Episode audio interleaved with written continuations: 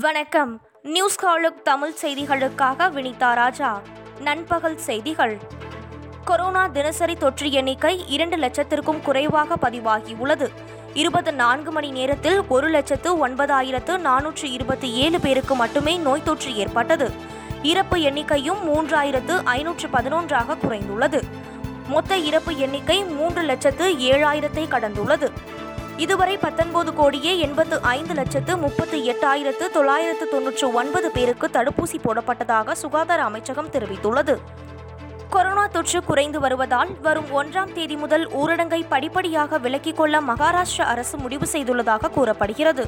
மகாராஷ்டிராவில் அறுபத்து ஒன்பது நாட்களுக்கு பிறகு நேற்று மிகவும் குறைந்தபட்சமாக இருபத்தி இரண்டாயிரத்து நூற்று இருபத்தி இரண்டு பேருக்கு கொரோனா தொற்று உறுதியானது.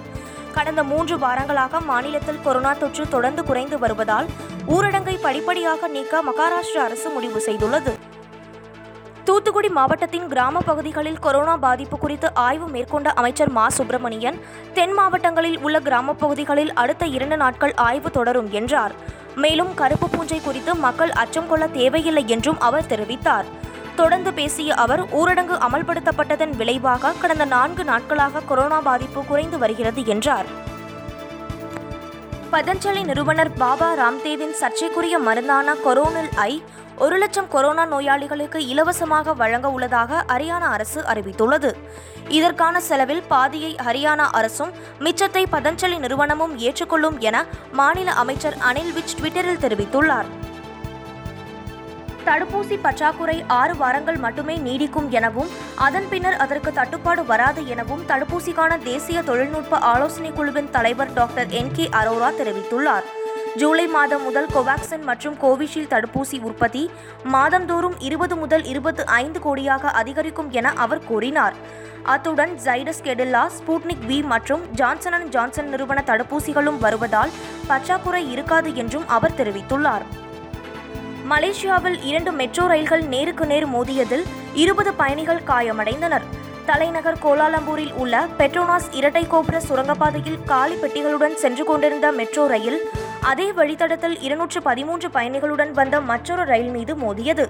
இதில் நாற்பத்தி ஏழு பேர் உயிருக்கு ஆபத்தான நிலையில் மருத்துவமனையில் அனுமதிக்கப்பட்டுள்ளதாகவும் நூற்று அறுபத்தாறு பேர் லேசான காயங்களுடன் உயிர் தப்பியதாகவும் தெரிவிக்கப்பட்டுள்ளது. மேலும் விபத்துக்கான காரணம் குறித்து விசாரணை நடந்து வருவதாக அதிகாரிகள் தெரிவித்துள்ளனர். ஜப்பான் மற்றும் இலங்கை நாடுகளுக்கு செல்ல வேண்டாம் என அமெரிக்க மக்களுக்கு அந்நாட்டு அரசு அறிவுறுத்தியுள்ளது. ஜப்பானில் மீண்டும் கொரோனா பரவல் வேகமெடுக்க தொடங்கியுள்ளது. அங்கு கடந்த பத்து நாட்களில் மட்டும் இரண்டு லட்சத்திற்கும் அதிகமானோருக்கு தொற்று பரவி உள்ளதாக தெரிவிக்கப்பட்டுள்ளது. அதேபோல் இலங்கையிலும் பரவல் எண்ணிக்கை நாள் ஒன்றுக்கு மூன்றாயிரத்தை நெருங்கியது. இதன் காரணமாக இவ்விரு நாடுகளுக்கும் மக்கள் பயணம் செய்வதை தவிர்க்க வேண்டும் என அமெரிக்க நோய் தடுப்பு கட்டுப்பாட்டு வாரியம் அறிவுறுத்தியுள்ளது. வங்கக்கடலில் தீவிர புயலாக நிலவும் யாஸ் அடுத்த பனிரெண்டு மணி நேரத்தில் அதிதீவிர புயலாக வலுப்பெற்று ஒடிசாவின் பாலசோர் அருகே கரையை கடக்கும் என வானிலை ஆய்வு மையம் தெரிவித்துள்ளது. இந்த அதிதீவிர புயல் நாளை நண்பகலில் ஒடிசாவின் பாராதீப் மேற்கு வங்கத்தின் சாகர் தீவுகள் இடையே பாலசோர் அருகே கரையை கடக்கும் எனவும் புயல் கரையை கடக்கும் போது மணிக்கு நூற்று எண்பத்து ஐந்து கிலோமீட்டர் வேகத்தில் சூறைக்காற்று வீசக்கூடும் எனவும் தெரிவிக்கப்பட்டுள்ளது. இந்த நிலையில் ஒடிசாவில் ஐந்து மாவட்டங்களில் தாழ்வான பகுதிகளில் இருந்து மக்கள் வெளியேற்றப்பட்டு வருகின்றனர். மேற்கு வங்கத்தில் பத்து லட்சம் பேரை முகாம்களுக்கு அனுப்ப நடவடிக்கை எடுக்கப்பட்டுள்ளது.